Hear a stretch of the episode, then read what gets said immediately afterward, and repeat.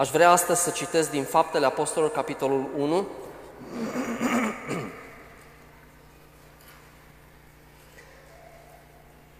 Și veți vedea că ceea ce citesc este ceea ce s-a întâmplat uh, imediat după învierea lui uh, Isus. Cronologic vorbind și noi suntem uh, imediat după învierea lui Isus, dar am sărbătorit Paștele și vreau să iau aceste evenimente și să mergem cu ele un pic mai departe. Pentru că, de fapt, învierea lui Isus este începutul. Este începutul vieții tale și este momentul în care istoria a luat o cotitură. Și în momentul în care Isus a fost înviat la cer și a trimis pe Duhul Său Sfânt între noi, acela este momentul în care Biserica s-a născut și această lume n-a mai fost la fel. Și ea nu va mai fi la fel datorită Bisericii.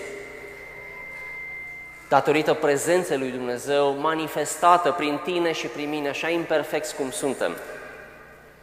Dar slavă Domnului că avem un Duh Sfânt este însuși Dumnezeu care locuiește în tine și în mine dacă ești parte din trupul lui Hristos. Și trebuie să te vezi pe tine ca un om periculos în sensul cel mai pozitiv al cuvântului. Pentru că atunci când prezența lui Dumnezeu locuiește în tine și în mine și în biserică, societatea se schimbă. Viața ta se schimbă, familia ta se schimbă, totul se schimbă.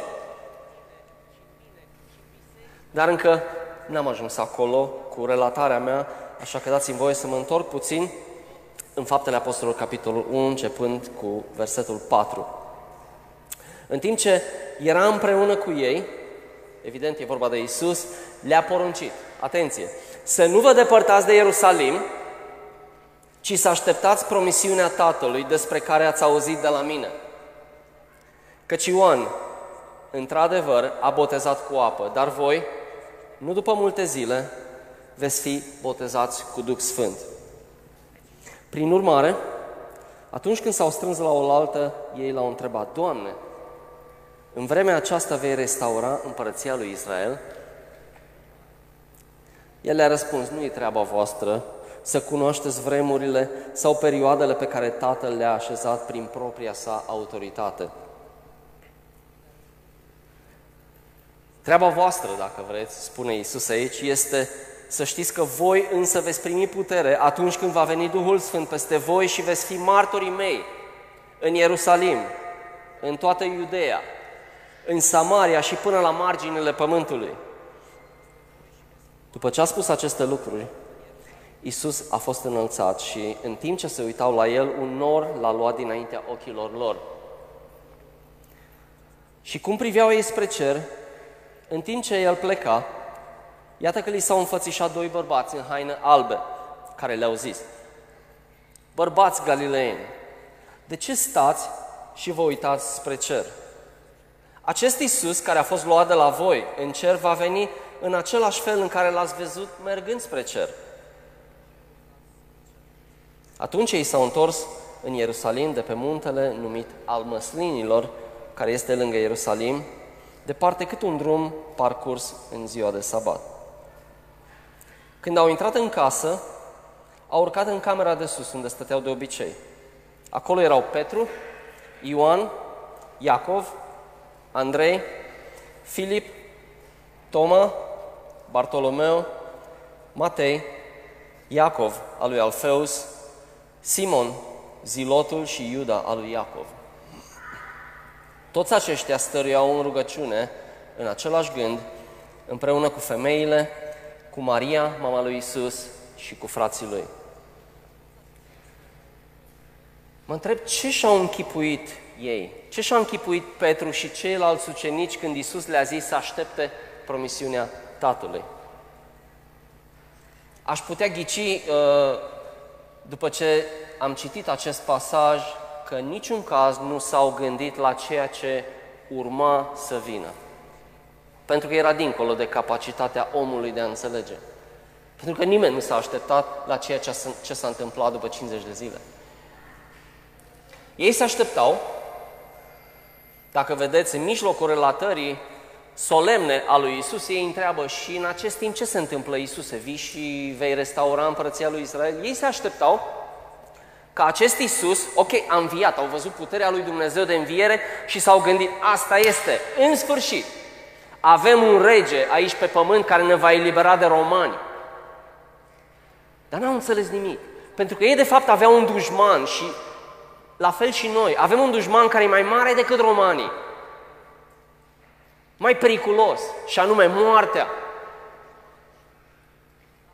Plata păcatului a fost făcută prin moartea lui Isus. Ei aveau nevoie de ceva, de altceva. Nu aveau nevoie doar de un împărat pământesc, ei aveau nevoie de un împărat ceresc, pentru că Isus a dus și a stat la dreapta Tatălui. Și habar n-aveau cum acest verset 8 urma să-i impacteze. Voi veți primi putere și îmi veți fi martori. Martori la ce? Care a fost misiunea lui Isus aici pe pământ? Mandatul lui Isus îl citim în Isaia și se repetă de câteva ori în Biblie.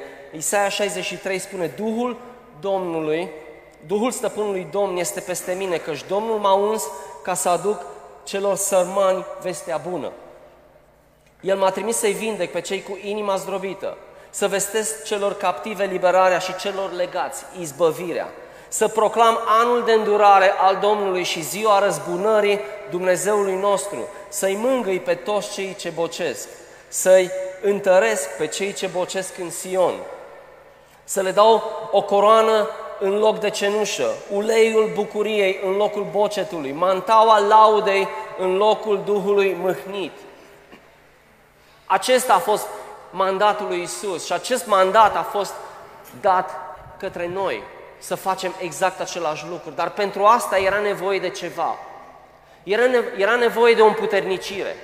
Era, era nevoie de Duhul Sfânt, adică de însuși Dumnezeu, însuși Dumnezeu care să vină să locuiască în mesagerii Lui. Dacă Isus a, a dat acest mandat mai departe, El care era plin de Duh Sfânt încă din pântecele mamei, El a avut nevoie să fie plin de Dumnezeu, chiar dacă era Dumnezeu și era și om în același timp, un concept destul de greu de înțeles de, de oameni, dar așa era. El a avut nevoie să fie umplut de Duhul Sfânt. Și ce se întâmplă când ești umplut? Ești umplut și ești umplut și dai pe din afară. Atunci ai ce să dai. Când ești umplut și dă pe deasupra. Când ești cu rezervorul gol, nu ai ce să dai.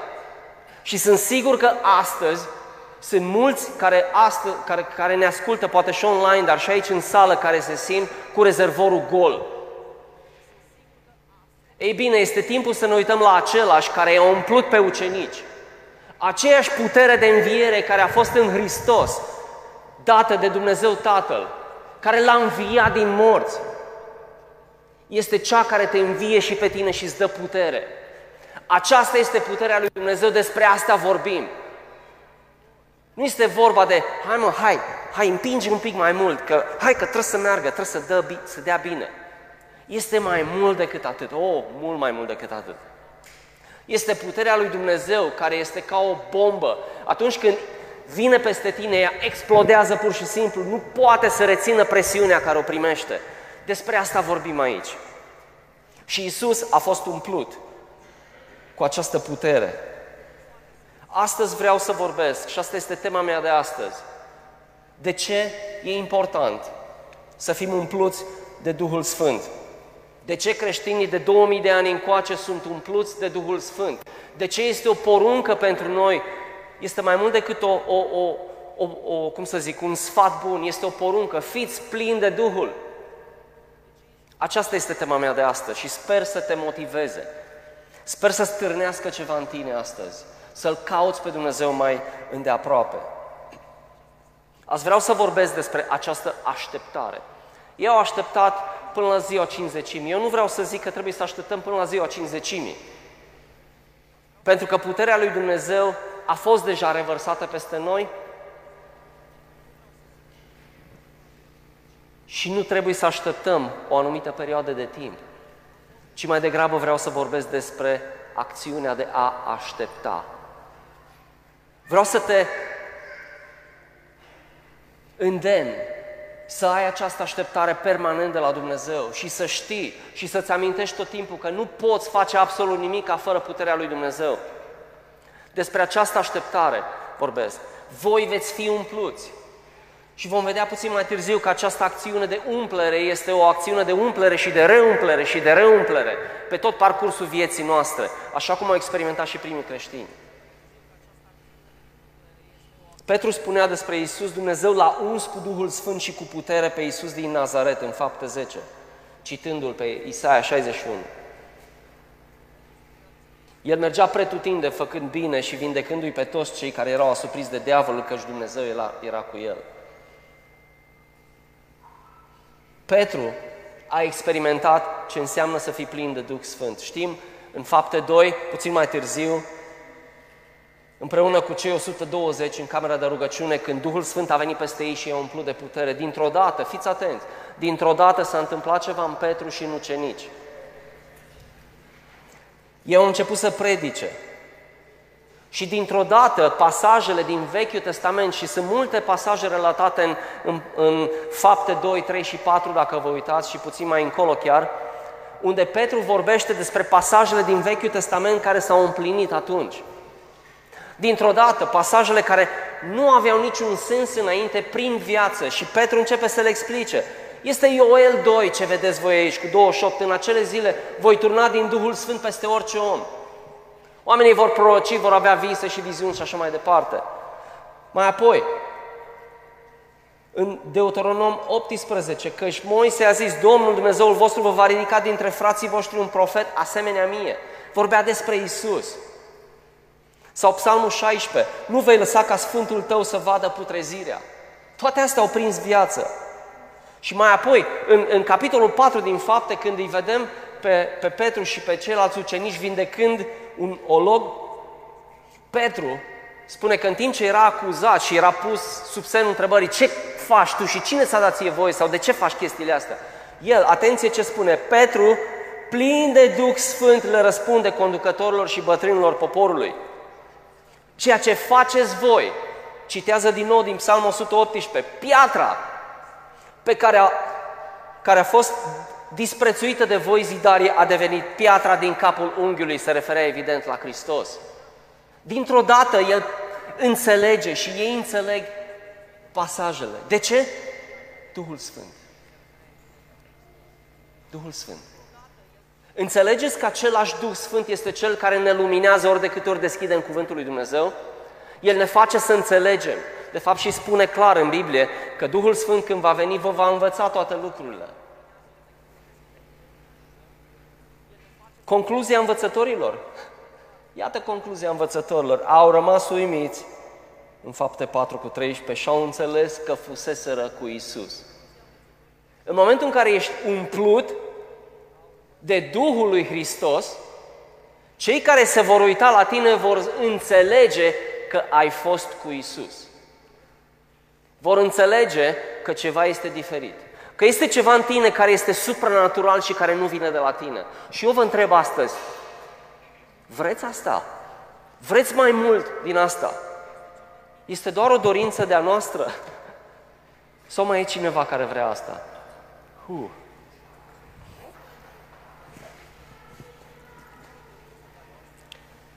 Iar atunci când au fost acuzați ucenicii, iată care a fost concluzia lor. Și-au ridicat glasul în același gând către Dumnezeu și au zis, dă-le robilor tăi îndrăzneală ca să vorbească despre cuvântul tău, întindeți mâna ca să se facă vindecări, semne și minuni în, prin numele robului tău cel Sfânt Iisus.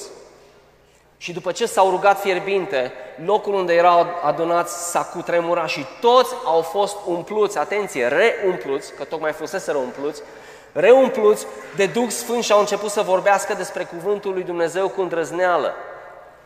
Vă puteți imagina cum a fost? Vă puteți imagina acest curaj pe care oamenii ăștia l-au avut? Era un curaj care a venit peste ei peste noapte. Pentru că asta face Duhul Sfânt. Astăzi te simți lipsit de curaj. Astăzi te simți timid, astăzi te simți că nu ai ce să dai altora. Ai nevoie de curaj. Curajul vine prin puterea Duhului Sfânt peste viața ta. Și dacă aș avea timp, aș explica câteva lucruri care s-au întâmplat în viața mea, cum pe mine Dumnezeu m-a transformat, dându-mi curaj să iau anumite decizii. Este absolut incredibil, pentru că se întâmplă așa. Asta face Dumnezeu.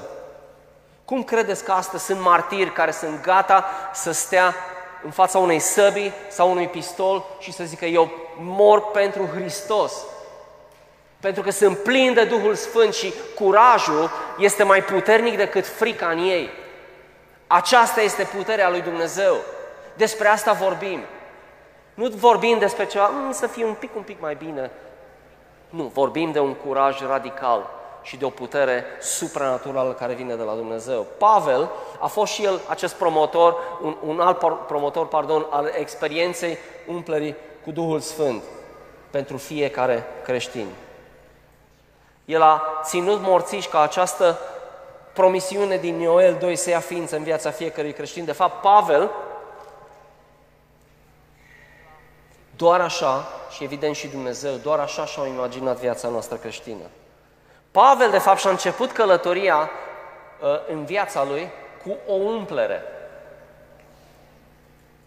În fapte 9 spune Anania, a plecat, a intrat în casa unde era Saul și punându-și mâinile peste ele a zis, frate Saul, m-a trimis Domnul Isus, cel care ți s-a arătat pe drumul pe care veneai să, să, ca să-ți recapeți vederea și să fii umplut cu Duhul Sfânt. Imediat, de pe ochii lui au căzut un fel de solzi și el și-a recăpătat vederea pentru că fusese orb, dacă mai țineți minte. Apoi s-a ridicat și a fost botezat. Și el a experimentat și a reexperimentat această umplere cu Duhul Sfânt și a știut. O, a știut Pavel, că fără această putere nu era în stare de nimic. Lucrurile supranaturale care Pavel le-a făcut, lucrările, și nu vorbesc doar de semne și minuni, ci curajul lui și îndrăzneala lui, au fost supranaturale, ei n-au venit dintr-un simplu zel pentru Dumnezeu, pentru că era zelos și înainte, dar era zelos pentru lucrurile proaste.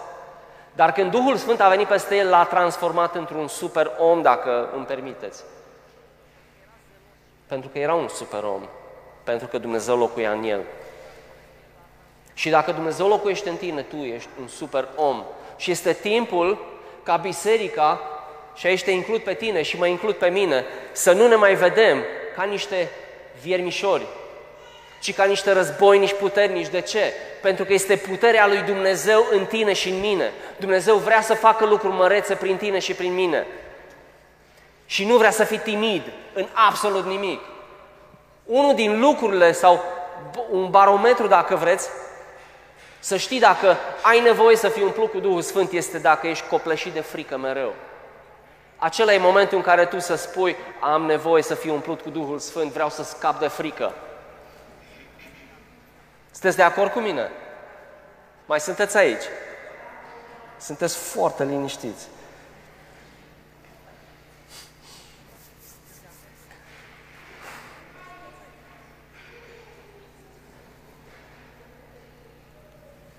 Deseori, primele lucruri care ne-au însoțit în lucrarea noastră sau în experiențele noastre cu Dumnezeu, în umblarea noastră cu Dumnezeu, le replicăm și noi în viața altora și așa e normal. Țineți minte, Pavel, datorită încăpățânării lui și zelului lui împotriva lui Dumnezeu, de fapt, a fost orb, mai apoi a primit rugăciune și mai apoi a fost umplut cu Duhul Sfânt. În Cipru, apropo de a replica lucruri, în Cipru, la, la Pafos, uh, au întâlnit un vrăjitor, un profet mincinos, un iudeu pe nume Barisus, care era cu proconsulul Sergius, cu, cu pro, uh, care era cu proconsulul Sergius Paulus. El îi se împotrivea și căuta să-l abată, să abată pe consul de la credință. Și atunci, fiți atenți ce, ce îi zice Pavel. Om plin de toată viclenia și de toată ticăloșia, fiu al diavolului, dușmana a tot ceea ce este drept. Oare nu vorbea despre cum era el înainte?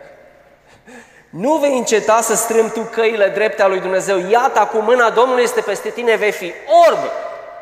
Și nu vei mai putea vedea soarele până la o vreme și știm ce s-a întâmplat cu acel vrăjitor. A orbit pentru o perioadă.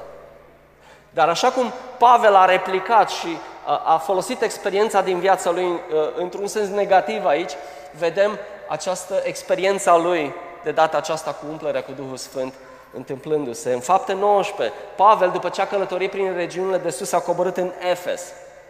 Atenție! Acolo a găsit câțiva ucenici și primul lucru pe care i-a întrebat a fost acesta. Ați primit voi Duhul Sfânt când ați crezut? Nu i-a întrebat, cum stați cu Sfințenia? Um, dați zeciuială?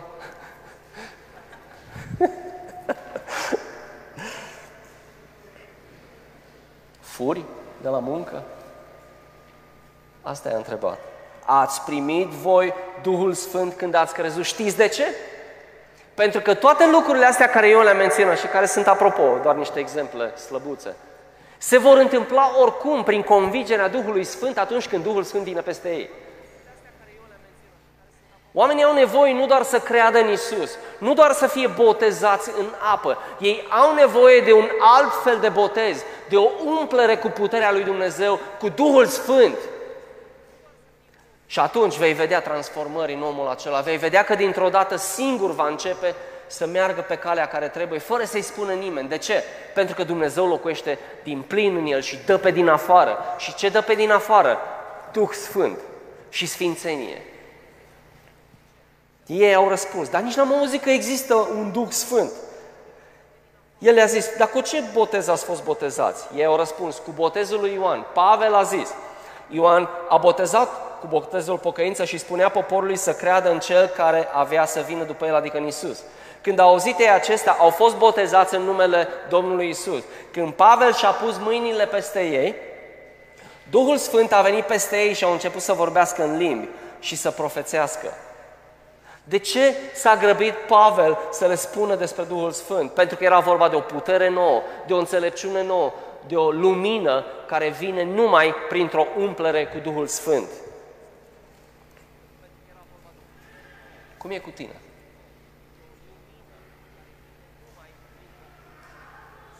Tu ai nevoie de asta. Sincer vorbim. Sunt poate câțiva care astăzi s-au săturat de aceast, acest status quo,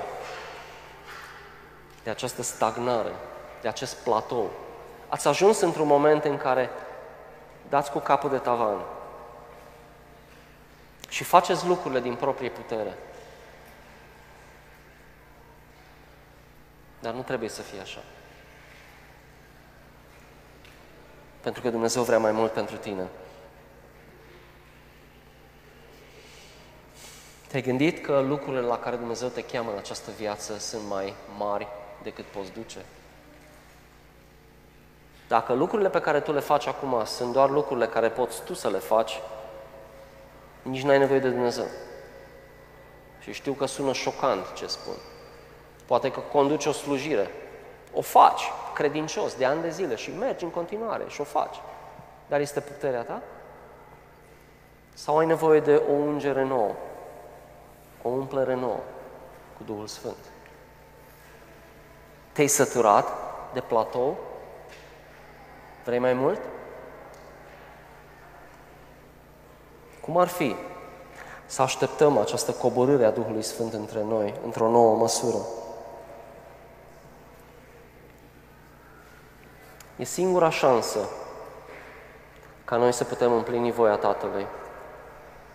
Așa cum spuneam la început, e o perioadă nouă pentru Centrul Creștin Brașov.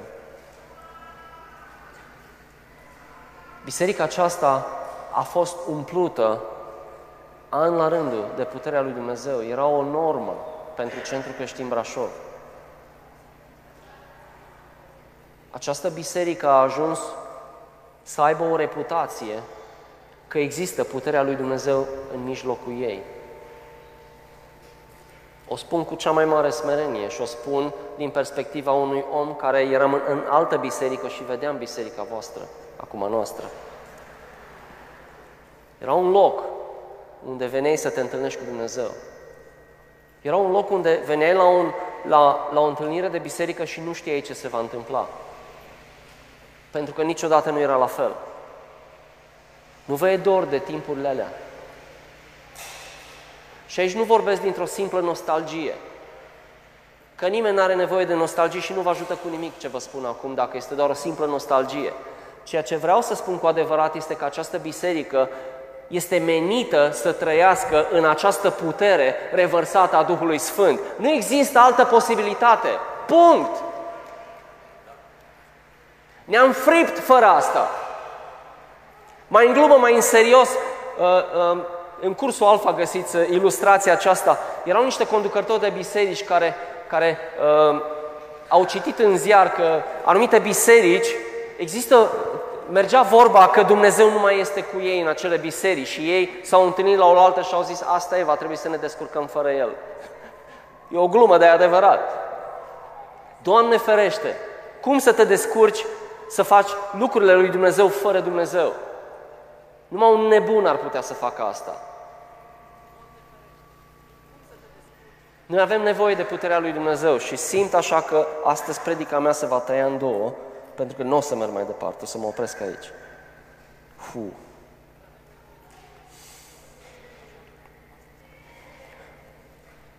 Copiii noștri habar n-au despre ce am vorbit acum. Sunt câteva generații tinere care habar n-au despre ce am vorbit acum.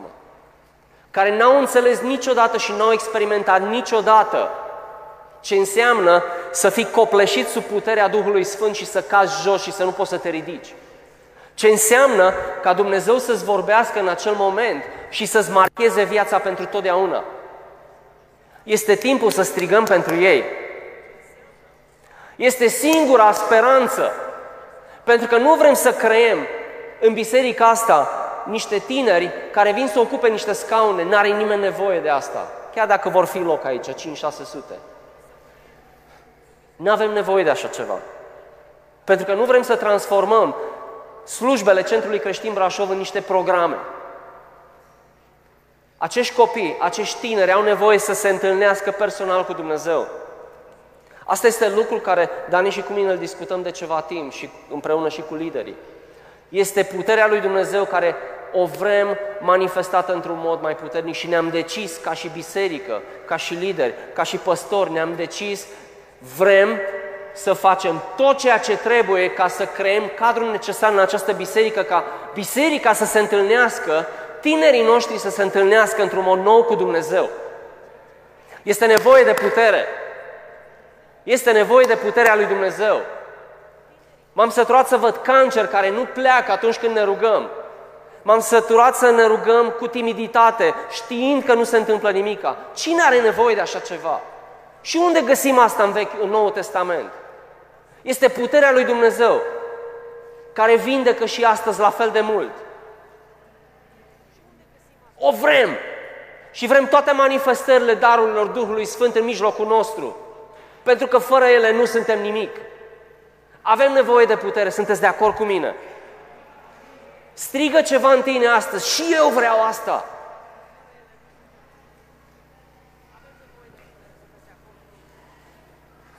Oh, e mult mai mult decât ce am experimentat până acum. Și chiar și experiențele noastre din trecut, de acum 10-20 de ani, vor păli, cred eu,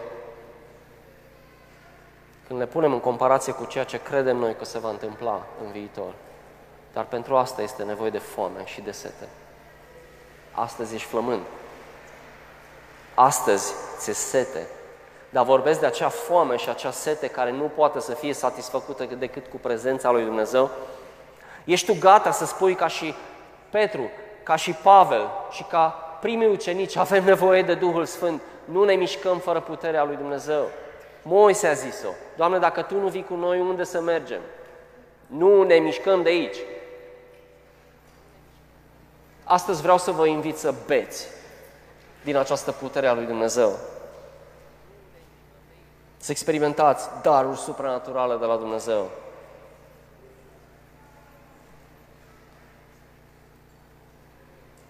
Până și demonii se tem de un om plin de Duhul Sfânt. Dacă nu mă credeți, citiți relatările din Noul Testament. Citiți fapte 19, n-am timp să citesc acum. Citiți să vedeți ce se întâmplă acolo.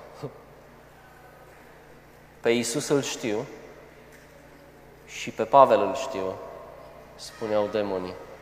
Și cineva care a încercat în puterea lor să vină să exorciseze niște posedați de demoni, dar voi cine sunteți?